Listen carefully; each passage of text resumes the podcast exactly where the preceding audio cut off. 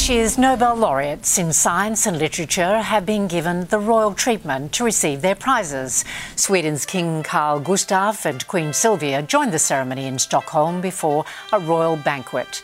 The physics prize was given to a team of three scientists who developed short light pulses that could help detect disease. The Peace Prize was awarded separately in Oslo to jailed activist Narges Mohammadi for her fight against the oppression of women in Iran.